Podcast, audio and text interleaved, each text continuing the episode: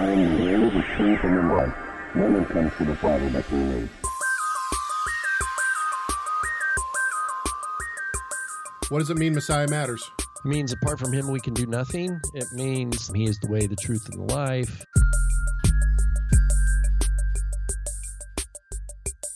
Yeshua is the only way of salvation. He is everything.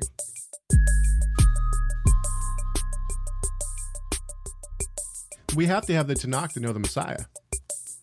But we have to have the Messiah to know the Tanakh.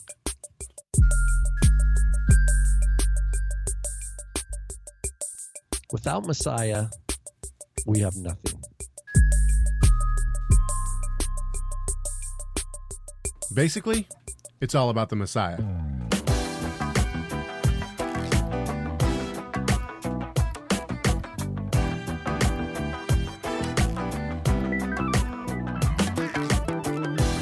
It's Wednesday, February 7th. This is Messiah Matters number 205. Coming to you from an alley in the northern region of Tacoma, Washington. My name is Caleb Hegg, and with me from the dungeon of his wife's palace in the valley, a Rob Vanhoff. What up, Rob? How's it going, brother? It's going well. I was just imagining, for those who can see, like, you know, they used to have the Goodyear blimp, Yeah. like at football games. Yeah. Imagine a giant blimp that's a Torah Resource mug that's just kind of like floats around. Or it could be a uh, hot air balloon. Well, there's some hot air the- here. There's no doubt about the, that. The Torah Resource logo on it, just floating in the beautiful sunny skies above. Right on, man. How you doing? Did you watch that well. football game? Oh, good gracious! The Eagles. did. That I- was I- possibly I one of the. did, and uh, I And? what really what really grabbed me Yeah. is is the quarterback of uh, Eagles, uh, Foles.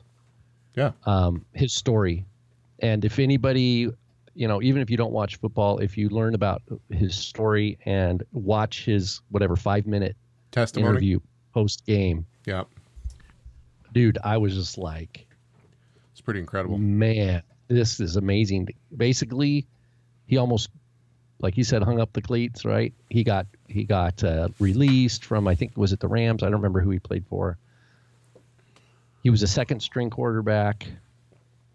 You know who had struggled. You know, believer in Yeshua. Wondered whether he's on the right path or not. Was ready to quit. Um, and then their star quarterback gets injured, and he goes in there and. Uh, it's it was crazy against Tom Brady, you know. And I know that you know I don't know how many people watch football of our of our listeners, but I don't watch much football. But I something I was like, you know, I want to watch the game. That game had to be one of the best Super Bowls I've seen in a very just- long time. I was just the whole time I'm like, no way, I know this has no nothing. way. I know this has nothing to do with with our normal show, but I got to tell you this too. So I go to my buddy's house.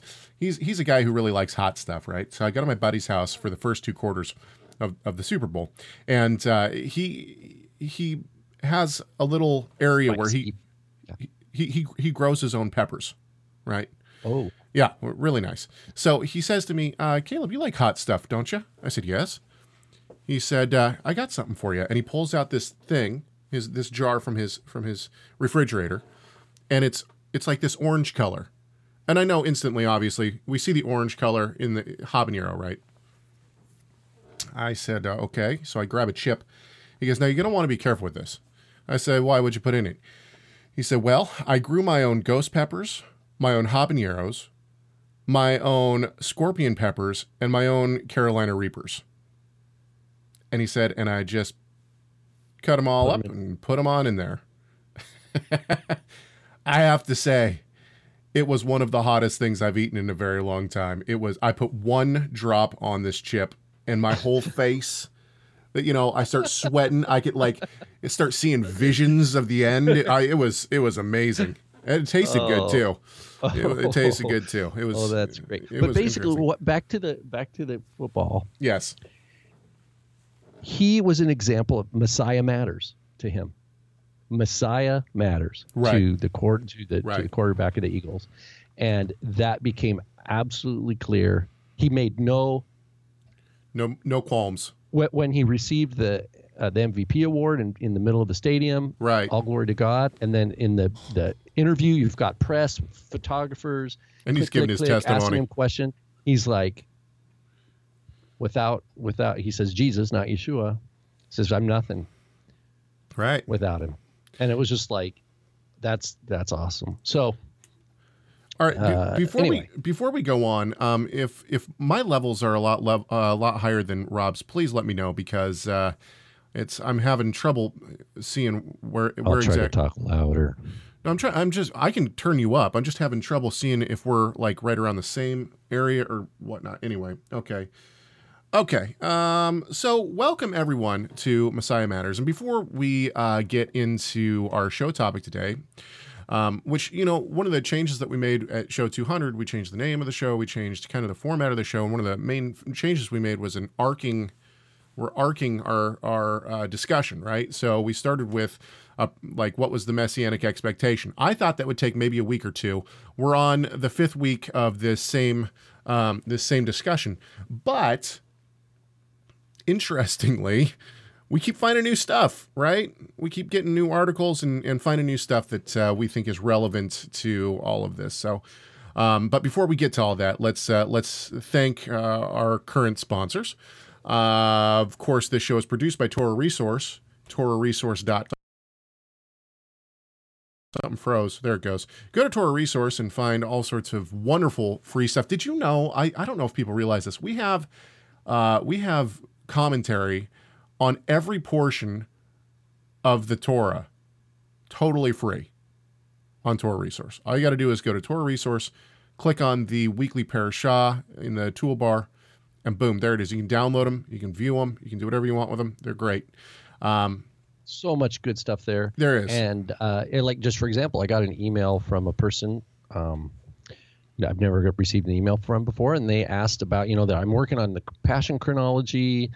Somehow that they got my email, um, but were unaware of our discussions, and so I went to Torah Resource website, went to the articles, found um, Tim Hegg's article on the chronology of the Passion, which is basically an updated excerpt from his Matthew commentary. So Right. there's several pages right from his Matthew commentary, uh, kind of re you know massaged for a to, to be released as a single piece. right. And I just took that link, I popped it in an email, and, and then I said, and also I recommend Dr. Brant Pitre's book, Jesus in the Last Supper. Excellent. Boom, Yeah. boom, sent it out, and uh, I said, I hope this is helpful in your studies. So Right. um, that there are resources there that are are great um, for for assisting people who are in the middle of sorting things out.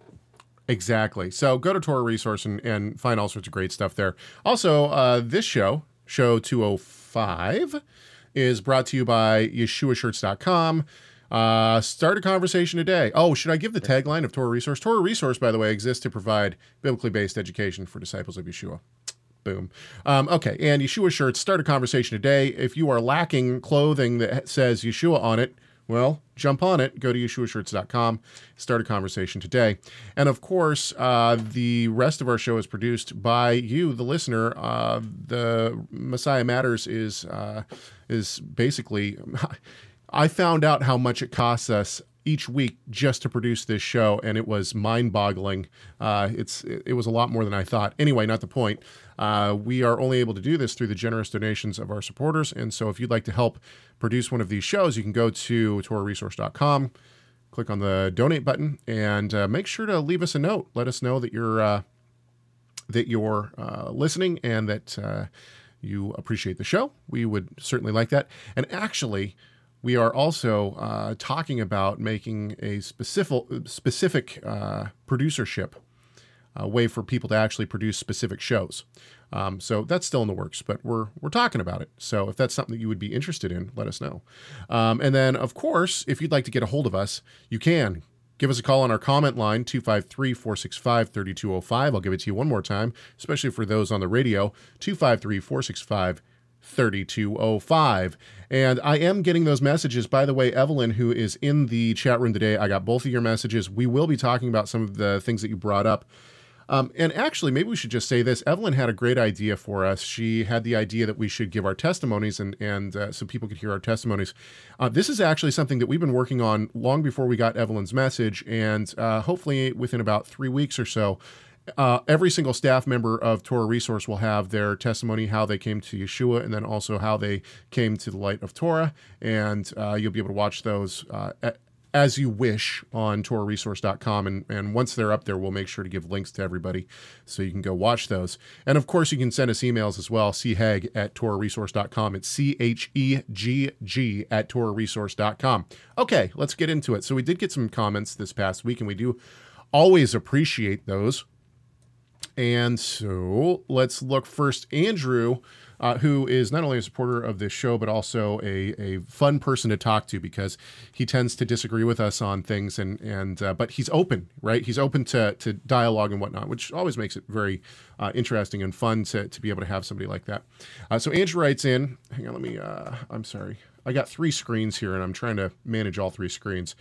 It's hard to produce this show, I got to say. Okay, here we go. Andrew says maybe on a future show you can list and discuss a few of the most essential theology books that someone should have. Now, I don't know if he means theology or just things that are probably musts in your library, right? Like if you're going right. to be studying the Bible, I, I, I, mean, theology is a specific uh, vein of, of the books that you want, but there's more than just theology, right?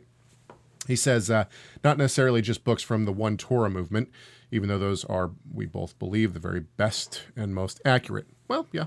Um, so obviously, uh, the books that we have at Torah Resource are going to be uh, top of the list in terms of commentaries and whatnot.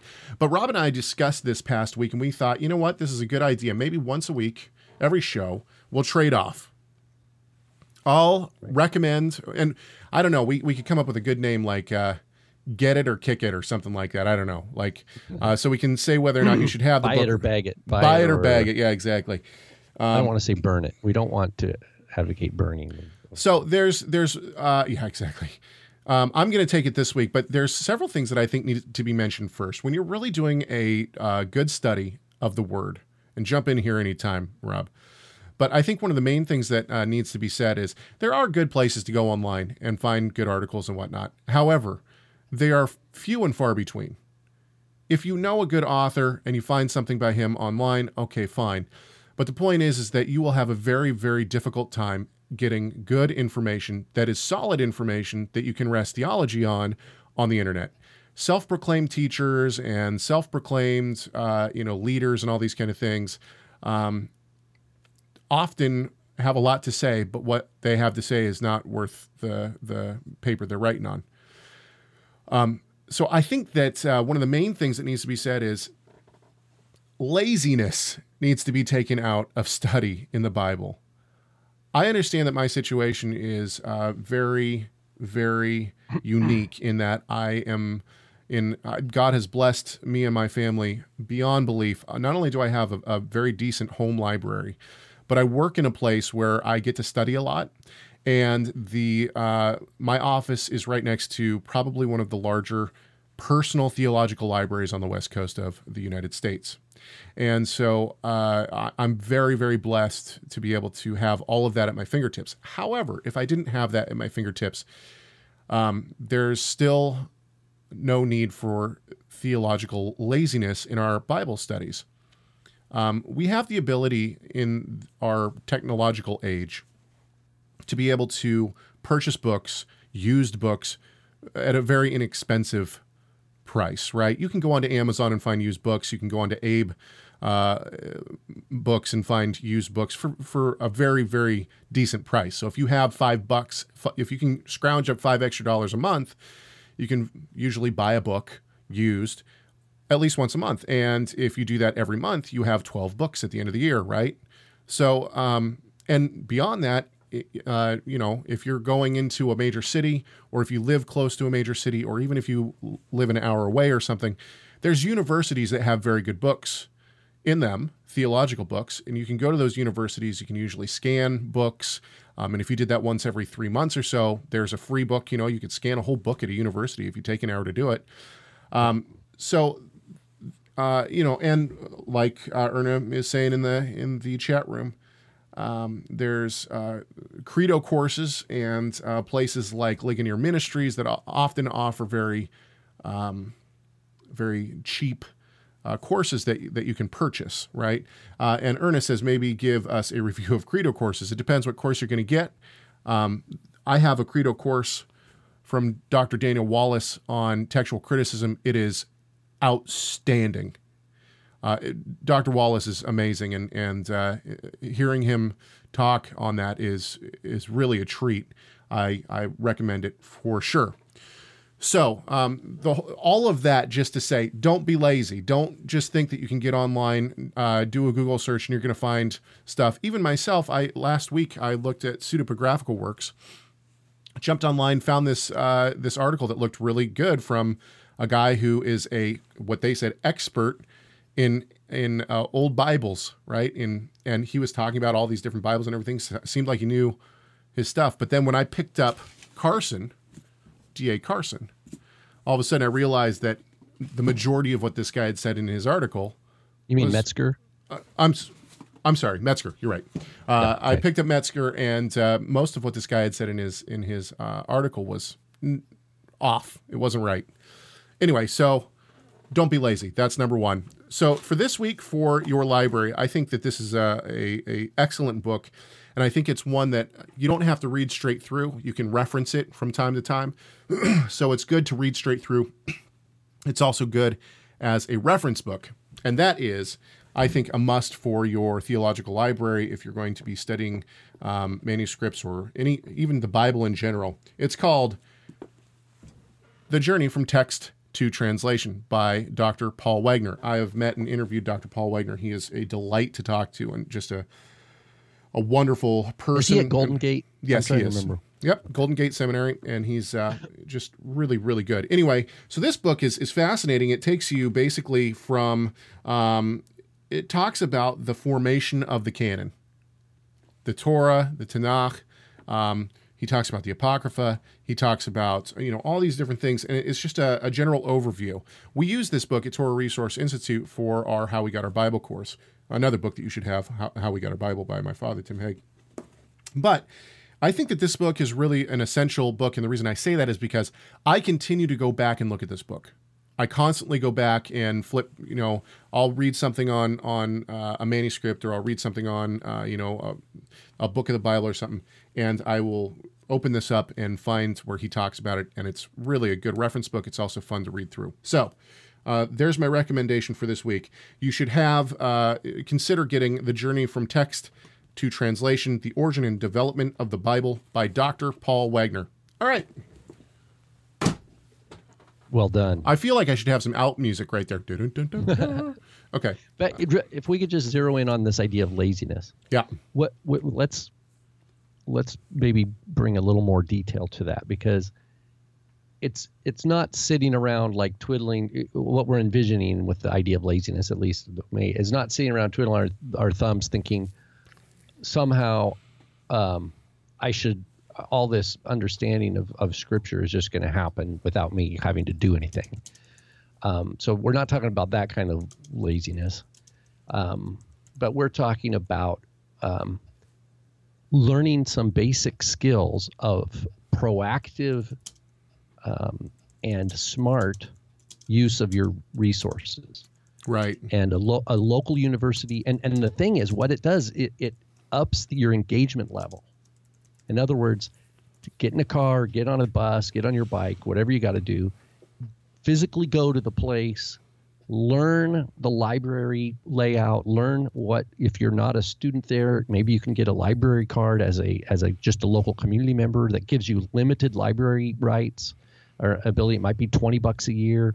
Learn this kind of uh, things that you need so that you get into the habit of visiting the library. You know right where to go where you can sit and have a quiet time where the coffee shop is where the bathroom is right? All these things to make it right, a, a, a part of your life, even if you just go a couple times a year, or if you go once every three months or once a month and learn about the local libraries that you have and what they have available.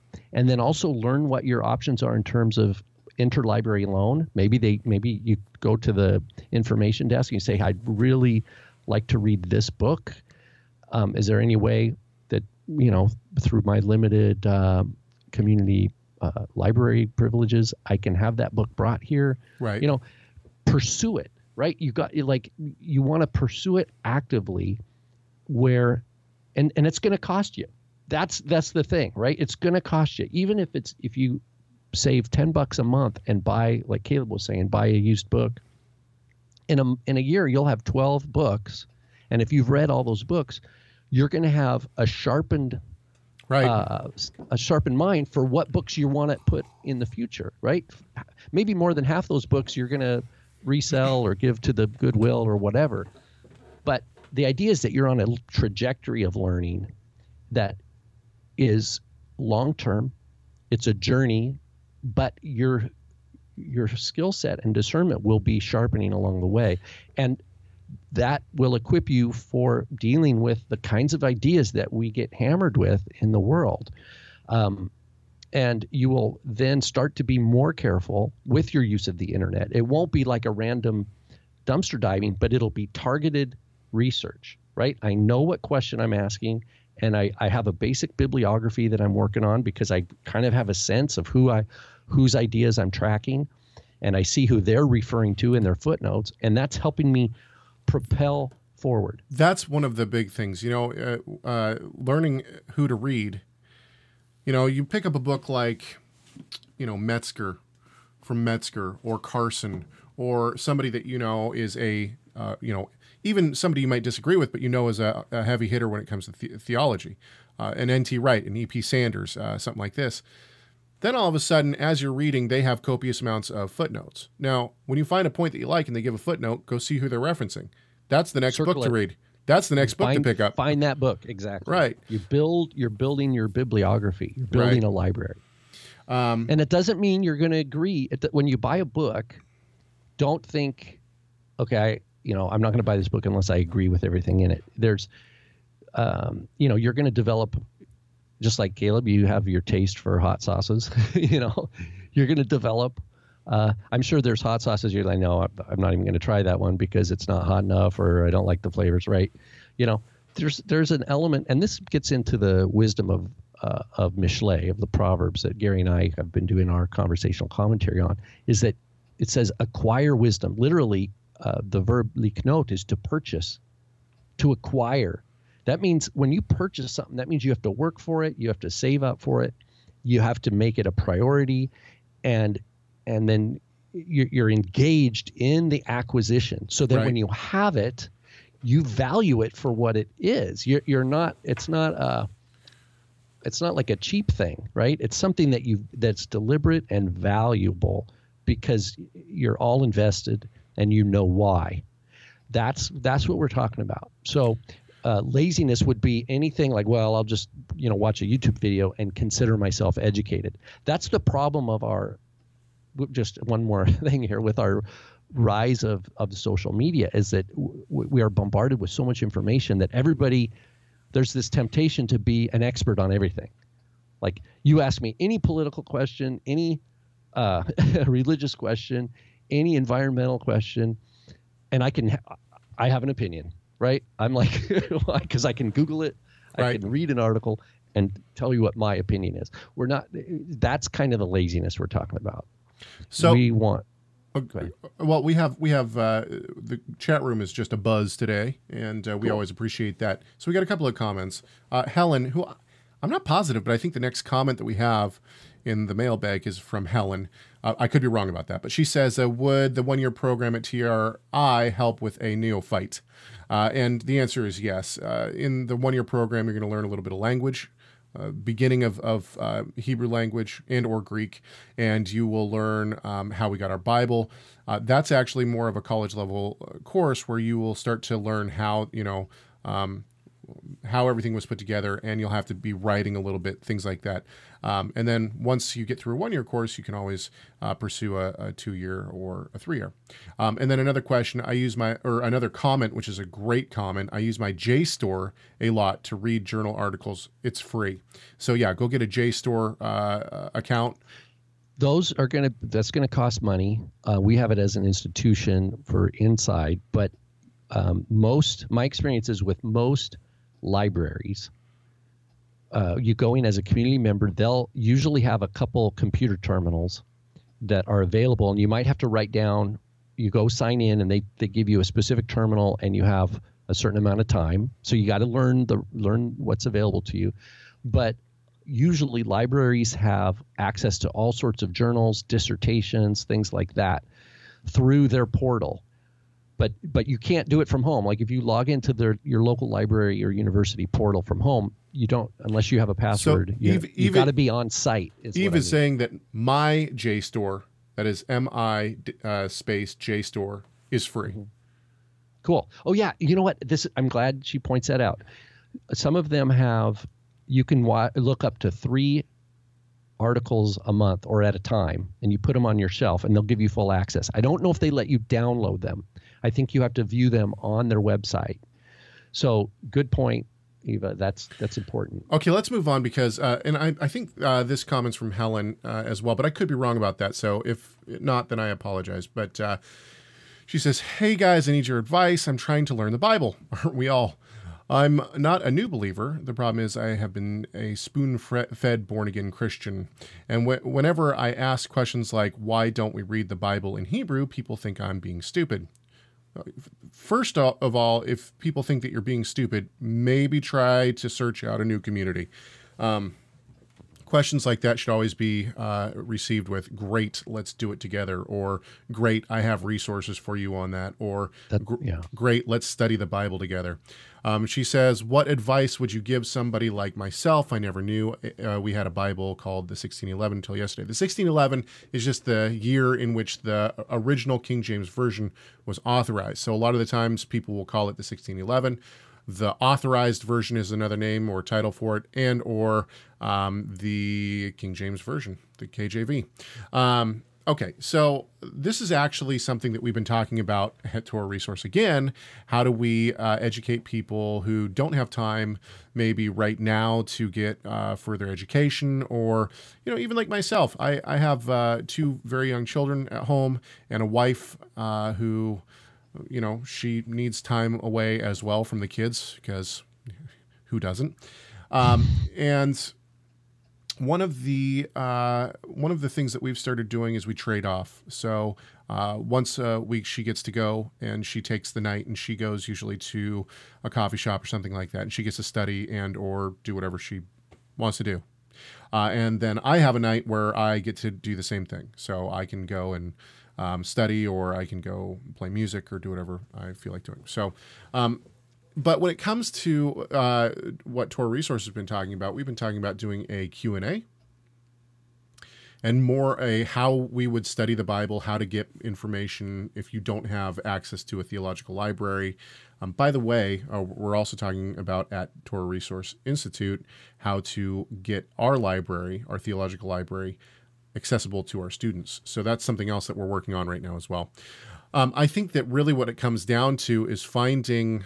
Um, I, if you're studying on your own, and I'm going to make this really quick because I think that uh, this needs to be hashed out a lot more in a lot more time than what we have. But just to get started, I would say find a topic in the Bible that you want to study. That could be how we got our Bible. It could be something like a specific book of the Bible. It could be something like a word study or study on like Yeshua's parables or um, it, I mean, it could be anything. You can find all sorts of different topics, but something that really, you know, you could investigate the Trinity. You could inv- investigate the doctrines of grace. You could investigate all sorts of stuff, but focus on one thing and start with one topic and find uh, you know find some standard books on that. So when you know and you can always email us what's a standard book for uh, studying the doctrines of grace or what's a standard book for how we got our bible or, or th- things like that.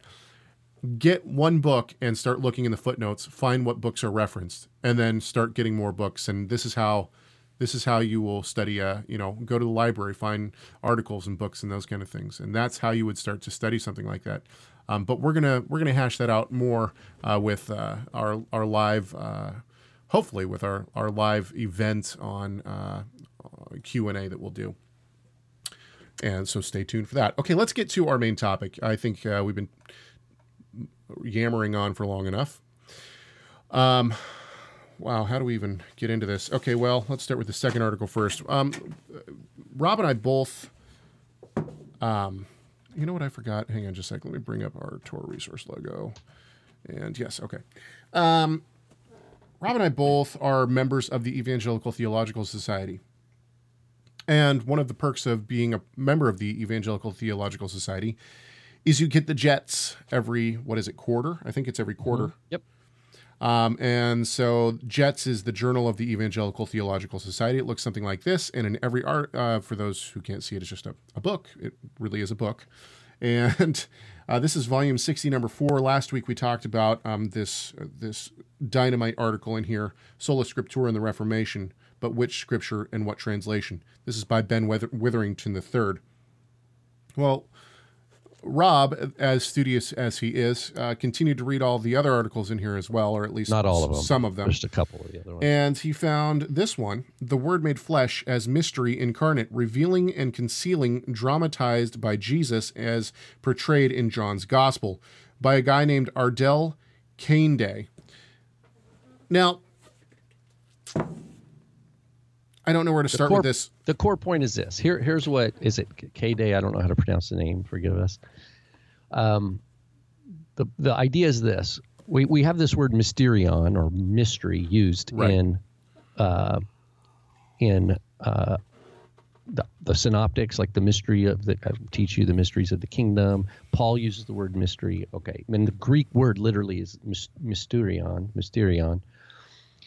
John doesn't use that word. The Gospel of John doesn't use that word. But Right. what the Gospel of John does is give example after example exa- uh, after example. In the gospel narrative itself a a exam, uh, examples of what is parallel to this idea of mystery. And I, i'll give you an example. For example i see an example one more time. I've said over and over again.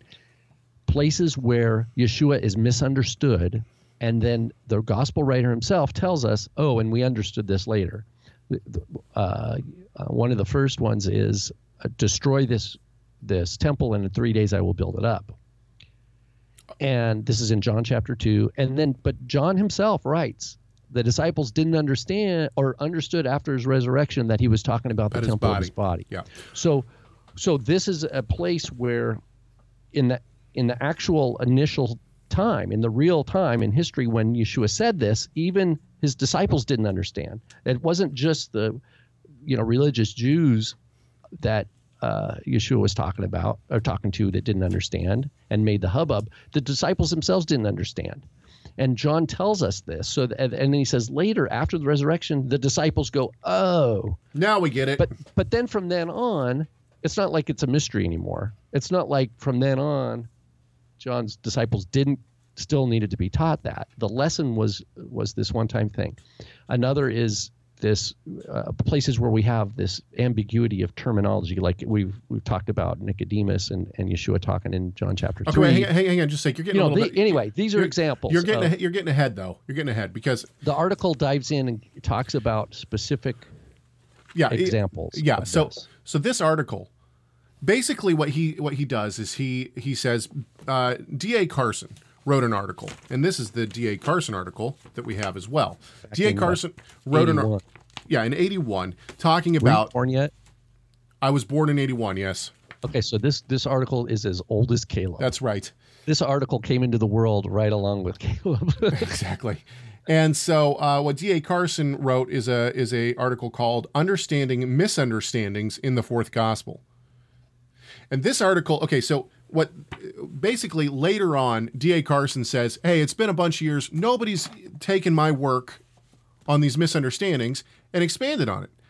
And he's because kind he says in the 80 right in the article in 81 he says each of these verses needs to be exegeted like fully i can't and he's like saying i can't do that in this limited space so he kind of sets this and then just recently more recently he's like it's been however old caleb is and Yeah. and, no one's done it 30 plus years and so and so this guy in in the JETS article, he he Tries- like tries he he, he, up. he picks he tries to pick up where Carson left off.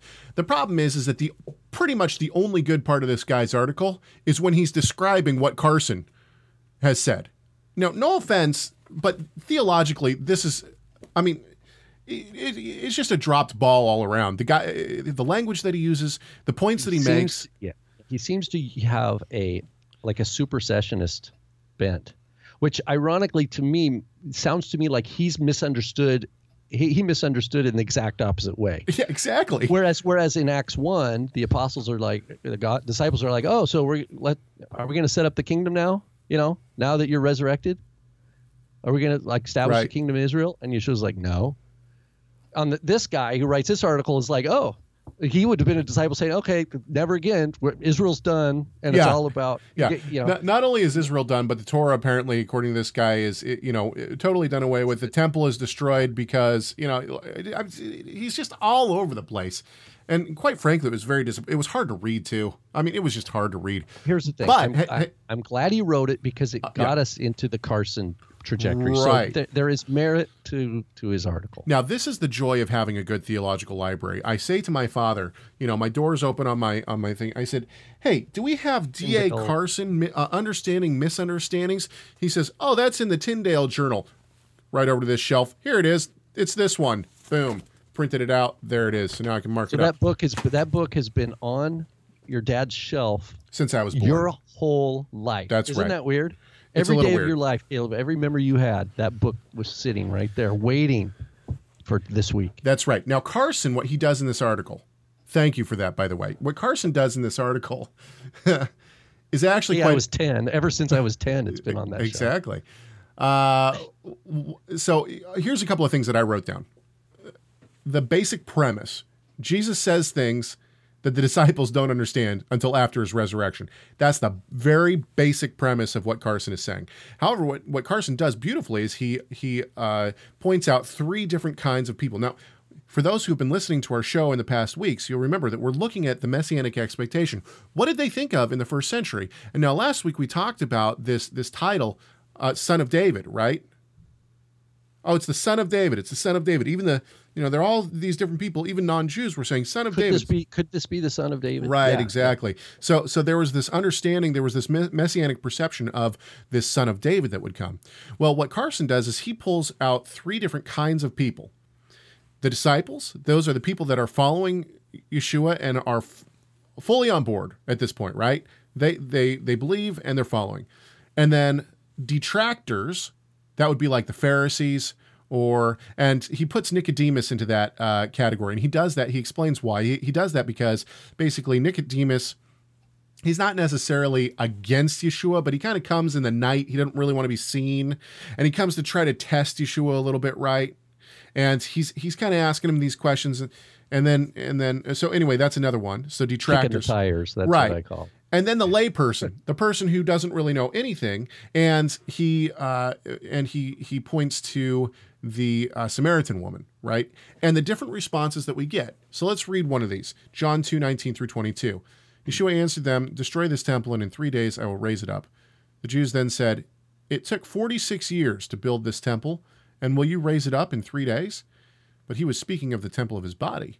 So when he was raised from the dead, his disciples remembered that he said this, and they believed the scripture and the word which Yeshua had spoken. So, in other words, they didn't understand that he was supposed to raise. It seems from this passage that they didn't understand that he was supposed to raise from the dead. Right? And what's the response? The response is they understood it afterwards. Now, with Nicodemus, it's a little bit different. Do you want to stop and say anything about that first? No, no, go ahead. This is an example where John himself is telling us about this misunderstanding that was concealed Right. at what so Yeshua reveals he says something that is this enigmatic statement and people are like, What? You know, various levels of pushback.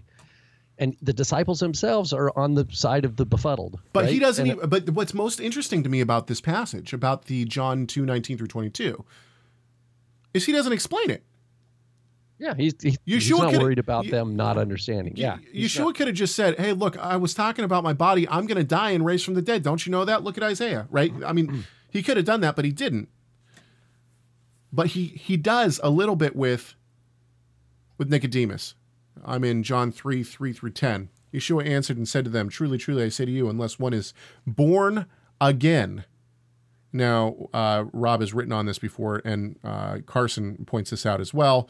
That again can also be uh, the the word in the Greek can also be uh, from above. Anothen can be again or from above. So And everywhere else in the Gospel of John, it's clearly above. Right. It's clearly from above. So uh, he says, "Truly, truly, I say to you, unless heaven, uh, uh, unless one is born from above, he cannot see the kingdom of God." Nicodemus, Nicodemus says to him, and now notice Nicodemus gets it wrong. How can a man be born when he is old? He cannot enter a second time into his mother's womb and be born, can he? Yeshua answered, Truly, truly, I say to you, unless one is born of water and the Spirit, he cannot enter into the kingdom of God. That which is born of the flesh is flesh, and that which is born of the Spirit is spirit. Do not be amazed that I said to you, You must be born from above. The wind blows where it wishes, and you hear the sound of it, but do not know where it comes from and where it is going. So is everyone who is born of the Spirit. Nicodemus said to him, How can these things be? Yeshua answered and said to him, Are you the teacher of Israel and do not understand these things? So once again, he what's interesting about this is that Yeshua takes the time to explain it to him, and he still doesn't get it, right? And then he says, How will you believe? If you don't believe when I tell you earthly things, how are you going to believe Right. if I tell you heavenly things? So Yeshua's, re- Yeshua's just saying, Look, there's a limit. Here's me. here's me. Here's you. Right. And, and I'm not worried about it. I'm here for a purpose that you're really not going to understand. And he's, but Yeshua is still speaking truth. That's Right. the thing. He's not, um, Yeshua is still speaking with the fullness of grace and truth. That's like John sets us up from the beginning of the gospel. Right. Um, but that truth that he speaks, Mm-hmm. just because it's true, doesn't mean the hearts of, of humans like grasp the the significance of, of the truth that he's speaking. Right. Well, what I I think one of the interesting things to me is that Yeshua takes the time to ex- to explain it to him. With the disciples in two nineteen through twenty two, he doesn't. He just keeps going. Right. You know, yeah. You'll But- figure it out later. You'll Yeah, figure it yeah, out later. With this one, he explains it. No, I'm talking about being born of the Spirit. And Nicodemus still doesn't get it. Okay, and then we have our final category of person, which is the Samaritan woman, right? So this is this is really interesting. Uh, so I'm in uh, 413 through 15, and then I'm going to jump to 25 through 29. Yeshua answered and said to her, "Everyone who drinks of this water will thirst will thirst again, but whoever drinks of the water that I will give him shall never thirst. But the water that I will give him will become in him a well of water springing up to eternal life." The woman said to him, "Now I've skipped to 25." Sir, give me this water so I will not be thirsty, nor come. Oh, wait, no, no, not yet. Huh? Or nor come all, all, all the way here to draw. The woman said to him, I know the Messiah. That, I know that the Messiah is coming. He who is called the uh, the Christ. When that one comes, he will declare all things to us. Yeshua said to her, I speak. I who speak to you am he. At this point, his disciples came and they were amazed that he had been speaking with a woman, yet no one said, What do you seek? Or why do you speak with her? So the woman left her water pot and went into the city and said to the men, Come see a man who told me all the things that I have done. This is not the Messiah, is it? So she had, I mean, what's interesting is that the Samaritan woman, she almost believes instantly. Right? She goes and tells all the other people, like, dude, I think I found the dude. I think I found the Messiah we've been waiting for. Whereas the the disciples, yeah, they were following him, but they still didn't they still didn't understand what he said. The layperson grabbed a hold of it. The teacher of Israel didn't. Nicodemus didn't, right? Okay, so what are your thoughts? Mm, I love it. I, am so grateful to God for the Gospel of John. I think it's beau- it's beautiful. It's and one thing that if you look at the Carson article from '81, he expresses hesitancy with using the term literary device. Right, the idea of a literary device is like, well, he's going to use irony or so, you know, it's things that good writing uses to engage the reader and to maybe trick the reader. Oh, is this guy real? You know, the whole book you're thinking that this guy is the good guy, and then you find out that he was behind it all, right? So there's ways that writers in the craft of of telling a story do this sort of thing. Right. and Carson wants because because the Gospel of John is part of Scripture. he doesn't want to lessen it by using literary critical terminology because he says they're insufficient they're, to describe. But on the other hand, God created language. He gave humans language, and there is a language art that's being used here. Right. And Yeshua uses the art of language even in the back to the uh, destroy this temple. Yeshua knew that there that they had an option to think well, what are they going to do when they heard him say the word temple? Were they going to think of his body or were they going to think of the physical building? Did they see themselves as temples, their bodies as temples? So he knew that they, you know, that there was more than one way to read his words. Same thing with when he used anothen with Nicodemus and, and these other instances.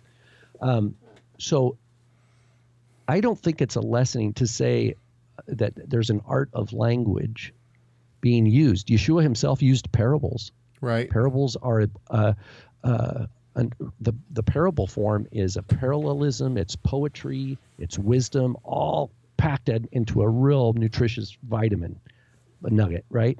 And so there is a skill of, uh, and the end of Kohelet talks about, you know, the the shepherd who collects sayings and, and formulates these these hidot, these riddles, for the purpose of of capturing wisdom but it takes you know there's sayings we know of yeshua that take a long time to chew on and reflect on and we they're easily memorable like you strain a gnat and you swallow a camel right? Something like that where you have the imagery you have the cartoon imagery but you have a, a theological a profound theological punch to say look in in your play of ultra stringent uh, halakhic lifestyle you're actually bringing in this huge unclean thing that you that you're blind to right?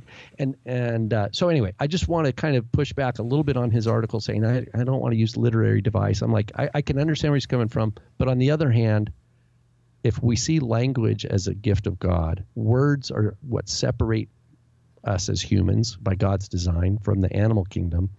That deliberate use of language is in the torah it's in the prophets it's in the psalms the proverbs and in the Gospels and in the epistles. Um, that we can be okay using those terms, even though we will also use it of like Moby Dick or Tom Sawyer or right.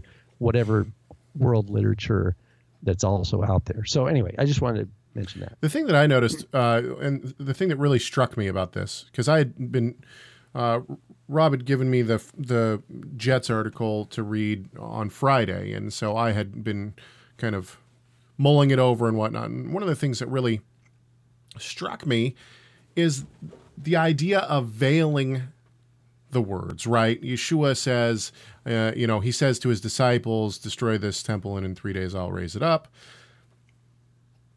And they don't understand. And he doesn't try to explain it to them. Well, we have the exact same thing happen in the Torah.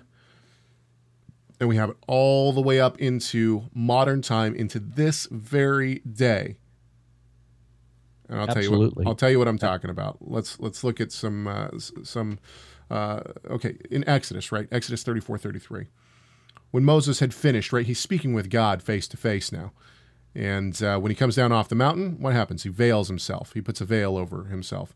When Moses had finished speaking with them, he put a veil over his face. Exodus 34, 33. Now in 2 Corinthians 3.16 through six 3.13 through 16, Paul tells us what this veil was. It was hiding the Messiah, right?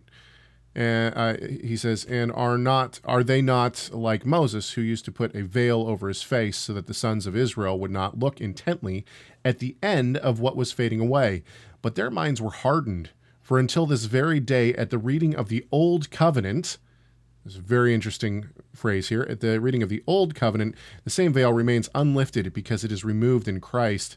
But to this, to, but to this day, whenever Moses is read, a veil lies over their heart.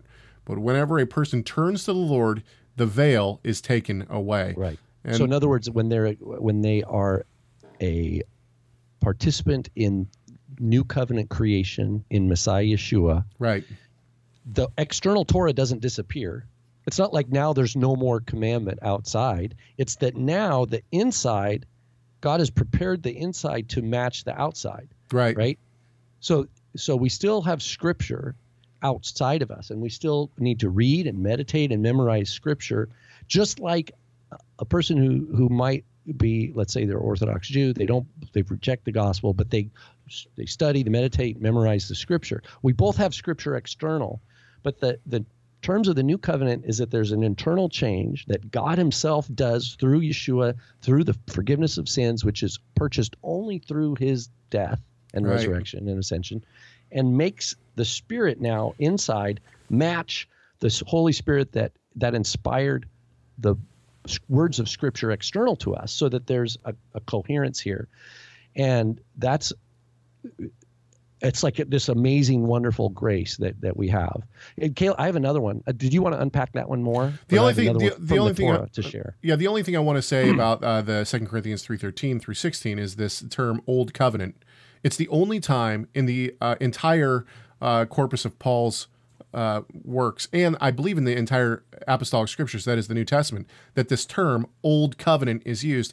Right. Uh, Christians, when debating uh, Torah pursuant believers, uh, they bring they they use this term a lot, right? I hear this constantly: old covenant, old covenant, old covenant. What does old covenant mean? And my father's done excellent work on this. He's written a, you can find it in the Torah resource articles. Um, but what does old covenant mean? Every time Paul uses the word old, I mean, look that up. Old man, right? Old, you know, old mind. All these things have to do with uh, when Paul was not a believer. Old covenant is reading the Torah without Yeshua in mind, without it being written on the heart. Once, uh, once the veil is taken away, it's no longer an old covenant; it's the new covenant, Right. Right. and that's the point. Okay, keep going. You got one. Though oh from the torah itself we see this happen. We see well a couple of times actually. One is with the, pro- the promise to abraham that um, and there's others but this is a main one promise to abraham of offspring. Mm. even in, in spite of sarah being barren. Well what do they end up doing? They end up miss they're like nicodemus right? Not understanding Yeshua's words. What they do is, well, Sarah's like, well, maybe we need to get Hagar, Right. and you go have a baby with Hagar. Maybe that, right? They they like pursue an interpretation of the promise, and then God's like, no, it's not right though. Yeah, exactly. that's that's not it. Um, and and so we we do have these examples. I think that it even happens with Adam and Eve after Cain kills Abel when when she says, "I've acquired a man," or, or uh, Seth. God gave me Seth to re- uh, to replace Abel, who who Cain killed. I think she's thinking that Seth is now the promised. He's going to fix uh, the fallen creation now, right? Uh, I wouldn't be surprised, you know, because she associates Seth with the the death of Abel, and that now there's a you know a solution now. Now, of course, it is through Seth that we have Noah's line and and and on and on and on. But that unfolding uh, historical kind of development that has time and time again misunderstandings Hmm. of Scripture uh, and misunderstandings of God's promise um, that continue on even into Acts chapter 10, the Peter's vision. It can Right. be understood this way. What Paul writes in Galatians 2, like Peter's up in Antioch and he's like, he's like, you know, he'll eat with these people, but then when these other people show up, he, he like separates and won't eat with them. There's still learning to be had, even on this side of of the resurrection and, and the ascension.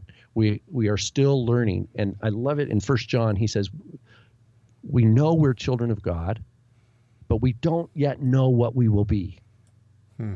But we know this: that when He appears, we will be like Him. Right? We will be pure, even as He is pure." and so I'm paraphrasing here. I think that's First John chapter three. But this is the, this is John the evangelist writing and explaining that disciples of Yeshua in this world, we don't see everything clearly now just because, you know, just because we're on this side of the resurrection. Right. We have more information to us uh, available to us. Paul puts it this way: we see through a glass darkly. We have to depend on the grace and the majesty and, and the sovereignty of Yeshua because he fills in that gap between the edge of what we know and can understand. He's got the the rest covered. our knowledge isn't as that doesn't take anything it doesn't take everything into uh, account where yeshua has all authority in heaven and on earth So I like what you're saying because this is going to lead right into my my point about our age today. What's interesting, and those in the Torah movement or uh, Torah keeping Christians, whatever you want to say, I don't care, Messianic Hebrew roots, whatever, who are now uh, pursuing a life of Torah, but believe fully in in uh, salvation by faith alone, right? I think that a lot of people, we see this a lot. People come out of the church and they feel like the church has just totally missed it, right? They've missed, and for a long time, right?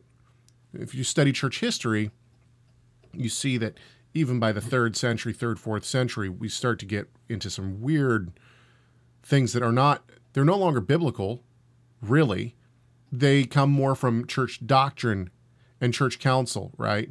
And they hold on all the way. I think you're muted still. Uh, yeah i had to clear my throat Um, yeah because who's it's the powerful who are producing the text now you know and so But they're, they're- writing the history But they're still- but we know that there's people like in chrysostom chrysostom's day they're still you know the common people who are hearing the word they're they haven't written off community you know Right. from the jewish communities So they, they're still like what you know I was listening to uh, W. Robert Godfrey's uh, church history, which, by the way, uh, Ligonier Ministries, uh, Dr. Godfrey has taken over um, for R.C. Sproul now that Sproul has passed away. Um, and Godfrey, uh, if you haven't heard his church history, uh, it is really very, very excellent. Uh, now, he's coming from a um, traditional uh, reform tradition and Dutch reform at that.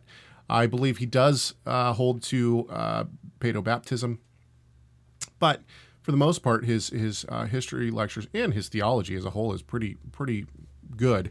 This is a minute and forty seven seconds long. He's talking about the Catholic Church and the doctrine of transubstantiation. He's going to explain what that is for those who don't know, and he's going to and just listen to. So when I think of veil, the Lord Yeshua, right? He's celebrating the Passover, okay? And he takes the matzah, he breaks the matzah, you know, and he and he associates it with his body, right? And then he takes the cup, he drinks the cup. Well, he gives the cup to the. Uh, this is in Luke twenty-two. Uh, at this point, he doesn't. We don't see him drink the cup, but he passes the cup around to the other people, and he says, "This is my blood." And then he says, "What? Do this in remembrance of me." Okay, and it's almost like these words were veiled in a way that the church picked up something that's totally asinine and totally contrary to what he's talking about and made this idea of communion, which is not biblical at all. The first thing that we can say is that the Roman Catholic doctrine of transubstantiation, which is defined in the Middle Ages, has relatively little support in the ancient church period. Now, I said relatively little. There are some theologians that Rome can quote that sound very much like they teach the doctrine of transubstantiation. Now, you know what the doctrine of transubstantiation is. It's the doctrine defined at the Fourth Lateran Council in 1215 that says the bread and the wine, by the miraculous work of the priest, are changed into the body and blood of Christ. They are so completely changed that that bread is no longer bread at all. It is purely and entirely the body of Christ. And the wine is no longer wine at all. It is purely and entirely the blood of Christ. And this is remarkable. It's remarkable because, of course, it still looks like bread and it still tastes like bread. But the miracle is it's not. There's nothing left of bread to it. It is purely and entirely the body of Christ. And that's why that bread, once consecrated, can be taken and can be worshiped because it is the body of Christ. And when Protestants say, well, you're worshiping bread, they say, no, we're not. We're worshiping Christ. And, and at Mass, to this day, when the bread is consecrated, the altar boy, if there are altar boys, rings the bell and everyone is to bow. And the priest holds up the bread and he says, Behold the Lamb of God who takes away the sin of the world. And everybody's to worship because even though it looks like bread, the Roman teaching is it's not bread, it has become the body of Christ. Now, Dr. Godfrey, is obviously explaining the Roman Catholic view of this and is not advocating for transubstantiation. However, what's interesting mm-hmm. is that Dr. Robert Godfrey is uh, is a uh, like I said comes from a Dutch Reformed tradition. I'm sure that he uh, I think he I don't know where he goes. I, I would I can assume, but I'm not going to. Um, but he does take communion, right? And we have good friends in the Messianic and Hebrew roots movement that still go to church on Sunday and they still take communion. Now, I'm not saying there's anything wrong with that. That okay, I've I've had communion recently. I've gone to church and I've had communion with brothers and sisters in the Lord. I don't think that there's anything wrong with that, but it's totally not biblical. There's nothing in the Bible that requires communion. Yeshua is clearly talking about a Passover a Passover celebration. He's not talking about some ritual that you do on Sunday. Now, I know that's going to offend some people, and I apologize for that. But the point is that through a misunderstanding, we have this ritual that is now a central doctrine of the Christian church, right? It doesn't matter if you're Protestant, it doesn't matter if you're Catholic, it doesn't matter what what denomination you are. I think the Mormons even take communion, right? it's it's something that has been widespread. Actually, I don't know how their theological uh, deal, you know, framework of that, but that's neither here nor there.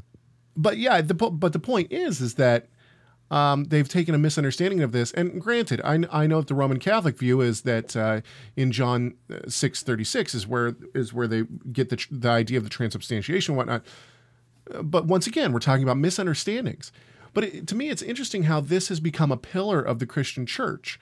Instead, they've replaced something that is commanded by God, which is celebrating the Passover. It's forever, right? It's eternal. It's throughout all your generations. It's a memorial forever. Yeshua says, "Do it in remember in remembrance of me," and Christians, by and large, not across the board, but by and large, uh, the Christians have jumped on the bandwagon and said, "Oh yeah, it's this. It's not talking about Passover. It's talking about this this ritual that we're going to essentially create through a misunderstand uh, a misinterpretation." So the veil still remains. In a way, it's like it's like the Hagar.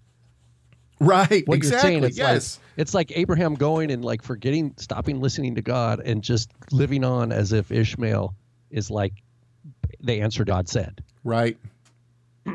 but it just shows that or, that, or it's like Yeshua or Nicodemus going and and like starting teaching people that you have to be born again from your mother's womb. Right. And then just start teaching that. Like yeah. that that is even though it's impossible, even though people are like, wait a minute. Uh, yeah, but it just it now, now I've I've said this many times, and I and, and it needs to be emphasized. I'm not saying that that the Christian church is uh, you know people Christians traditional Christians are uh, not in God's grace. That's not at all what I'm saying. For some reason, God has has ordained it like this, and knew that this would happen. And the way that we know that He knew this was that in the prophecies, we see the Torah, the nations coming to the Torah in the end. Well, how can they come to the Torah if they didn't have it in the first place? If they already had it in the first place, they, you know, it, it, it we know that the, the nations will come and and and keep the Torah. They'll come back to an understanding of the Torah. So they had to go away from that understanding at some point. So God is God. And this is this is good in God's eyes, right? Isaiah fifty six. Right. right. Then those who come, don't let them say don't let the stranger say, "Oh, the Lord has separated me from his people." He's saying, "Don't let them say that." Rather, there my house shall be a, called a house of prayer for all people, right? And this is what Yeshua cites when he's knocking over these money changer tables. Right. Um, so, right, we, we are in a world that is full of misinformation, full of just we're flooded with information like ways back to just referring to that Ben Witherington article that we talked about last week about the difference between sola scriptura when they had five different source texts for the Bible and maybe even more less for the Tanakh, maybe a, the printed edition of of uh, one of the early printed editions or something. Now, in the early Reformation, 500 years later, we have so much information pertaining to the Bible, but along with that wonderful uh, situation we're in, with all this information about Scripture and history, we're also that in that same door of, of information technology it's just so much noise. So much noise that our need the reason we can't be lazy is we need to we need to learn vigilance and to be watchful to be prayerful as yeshua trains us so that we can be equipped for this time we live in so we can be sources of light and of, of good sound information even though we're being bombarded and flooded with crazy information and and it's so easy to to dumpster dive as we use that term for using the internet um, one other if i could just bring us back to this article the Yes. word made flesh what i liked about you know the carson article of course and then this follow-up from the recent uh, winter uh, jets is that yeshua that that john sets us up from the beginning that yeshua is the word made flesh in other words when people see Yeshua, they see this person walking around like, oh, he's just one of us, right? You know, I mean, we know his family, we know his, you know, why is he so great? You know, we know where he grew up, we know all this stuff. So they see a flesh and blood body just like everybody else does. But what John is telling the story to remind us that while that's true, there's there is something being revealed that God is is through through uh, the incarnation is re- is finishing is completing the revelation of His Word in this world we're in, and um, opening the gate in in John's language, opening the gate to to the eternal uh, presence of God for for the flock of Yeshua for for his people. And uh, that's this is a hard these are big ideas to get our head around. But when you think of just the miracle of life itself the fact that you know every shabbat we rehearse god created the world right? This world Right. is not a didn't evolve from monkeys or from goo you know? This is a god created the world. He created he put everything in its place. He put man in his world and gave us breath and words and, and intellect and uh, you know language like we were talking about earlier. And sin has come into the world and corrupted our has blinded us has hardened our hearts. And god acted in in his planned way from the foundation like the lamb slain from the foundation of the world as it says uh, how he would work redemption and purchase and uh, the elect basically and gather the elect. And this is what's unfolding.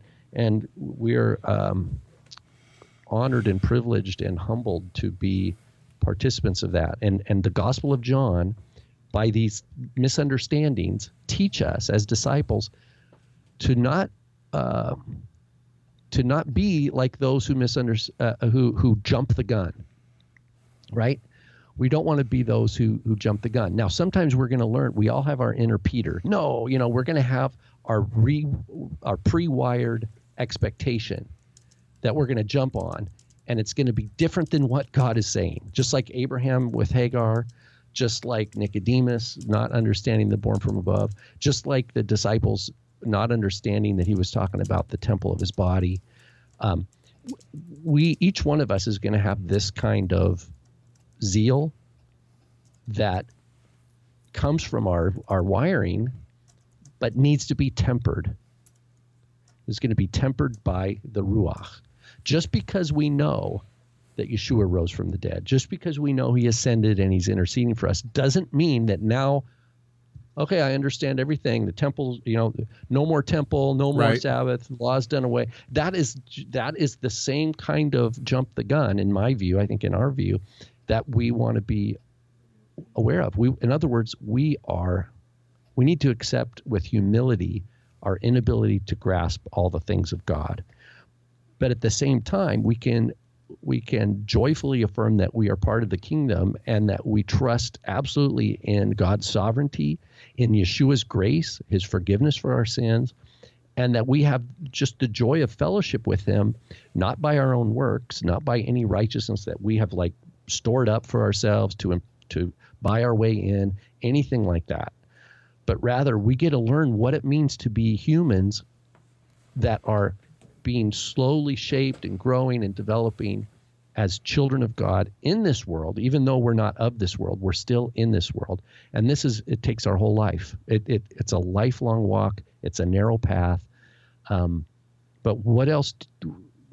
Everything else would be a lie. Why, why would, you know, what, any other pursuit um, is really, would have a, an only temporary appeal or, or glow about it. It would really be, we'd find it tasteless and unfulfilling. Um, only only in Yeshua do we have are we connected with with true life, with resurrection right. life. So um, we we have some interesting conversation going on now in uh, the chat room, which I will try to address here. Uh, Helen says it's like communion, quote, every Friday night and at the end of Sabbath, where you bless them again in remembrance of what has been done. Uh, oh wait, she said first, it if one does the typical tradition of candle lighting and blessing of the bread and the wine, aren't we doing this in remembrance of Yeshua, which is what he asked us to do? No, that is not what he asked us to do. First of all, candle lighting uh, to mark the beginning of Sabbath doesn't come on the scene until much later. Uh, nor does uh, the, I mean, the idea of the Kiddush. Do we see it in the first century? Possibly. There is uh, evidence that this could have been a, a, widespread tradition. However, we really see uh, evidence of the Kiddush to set apart uh, in the Qumran sect, right?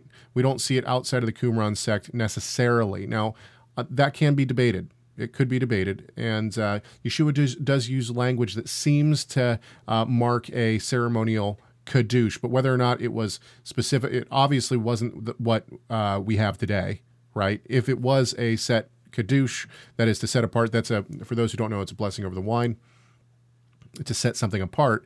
If that was the case in the first century, um, we don't know what it looked like or what that entailed at all. Um, so then um, Peter says maybe what the Christians or Messianics do that is called communion is a New Testament version of a Kiddush and not a ritual Yeshua created on Passover. Well, that may be the case. However, uh, the communion the where we start to see the communion is at the end of this uh, second century, early of the th- beginning of the third century. I I know scholars would uh, cry foul on that for sure, but I think it's I think it can be pr- proven. Um, so basically, the the uh, the question is, does the um, does the you know because Friday night the the Sabbath is supposed to be a memorial of creation and our exodus from Egypt, and I think that's where Helen is coming from. But that is, in my opinion, certainly not where uh, the command of Yeshua, do this in remembrance of me, is is coming from. He's specifically talking about, uh, you know, what do we have from from uh, the Gospels that we know is specific to the Passover tradition? There's not a lot in the first century. There's the lamb. We know that the lamb was specific for Passover. There was matzah. We know that that was specific for Passover, and everything else is, and, is being in Jerusalem, obviously. And I mean, even in Gospel good. of Luke tells us that right. the Yeshua's family every year went to Jerusalem for Passover. So being in a being in the physical place was was a part of that deal. Right. Um, so those three things are really the only thing that we see in the Gospels that are specific to Passover. Um, there, you know, I know that a lot of people assume that there are certain things that we see in the Last Supper that we have now as a part of the traditional Passover Seder. They were not, uh, there's absolutely no evidence that they were specific to Passover in the first century. Uh, rather, the evidence points to later rabbinics implanting those into a, a into a Passover Haggadah, um, and not vice versa. So anyway, the point is is that when he says do this in remembrance of me, could he have been talking about the meal itself, the Passover meal itself? Possibly. Uh, and could he have been uh, talking about the Passover celebration? That is the eight day celebration. Yes, absolutely, he could have. Could he have been talking about the slaughtering of the lamb on the Nissan 14? Yes, absolutely. And uh, if you'd like to know what I believe on that issue, then please wait for my thesis to come out. Okay. Well, I think that we've talked long enough. Uh, next week, we're going to have to talk more about something that has to do with the Messiah. And um, Caleb, is the is the Tyndale archive available online? It might. I, I would encourage people. I don't know. That's a uh, good question. The Tyndale, you know, I don't know if it if it would be on available online or not, but uh, they do have some journal articles available on the, the Tyndale website. I do know that. Whether they whether they have Dr. Carson's article from '81, someone would have to go look out. But um, anyway, yeah, good chat today. Good stuff. Oh man, I can tell. I can tell Passover's coming up. Uh, some of the questions that are coming up now. How does one do the celebration like what Yeshua wants us to do? Well, we can talk about that. I think this is. I think the entire book of First Corinthians is talking about that. And then uh, Evelyn says, "Do you think Yeshua gave sin offerings and participated in atonement, though he was without sin?" Absolutely, because those offerings didn't have to do necessarily with sin; they had to do with cleanliness, right? Ritual cle- cleanness a lot of the time. Um, sin offerings, maybe not, but uh, anyway, this will be uh, our first Passover, Baruch Hashem, to Helen and her family as Torah believers, and wondering what we are to do. Helen, uh, shoot me an email, and I would be happy to dialogue with you. You can email me at chag at torahresource.com. It's chag at torahresource.com. I would be happy to discuss uh, the Passover. And not only that, but uh, usually Michael and I, starting right about this time, start doing live uh, feeds to uh, to prepare for Passover. We talk about theological things and also what we do in the Passover celebration. So please shoot me an email, and uh, I would be happy to anyone, not just Helen, to anyone, shoot me an email, and, and we would love to talk about that. Um, and also email us with your ideas for show topics, uh, things that have to do with biblical questions, or also uh, things that have to do with our Messiah, Yeshua, right? You can also call us at 253 465 3205. I'll give it to you one more time. It's 253 465 3205. All right, well, show 205 is in the bag, and we are happy that uh, we were able to do it with our uh, everyone in the chat room. Thank you so much for the lively discussion. We always uh, love seeing your comments and everything. And uh, we hope to see you next time here on Messiah Matters when we talk about something that hopefully will glorify our great God and Savior, Yeshua the Messiah, because Messiah matters.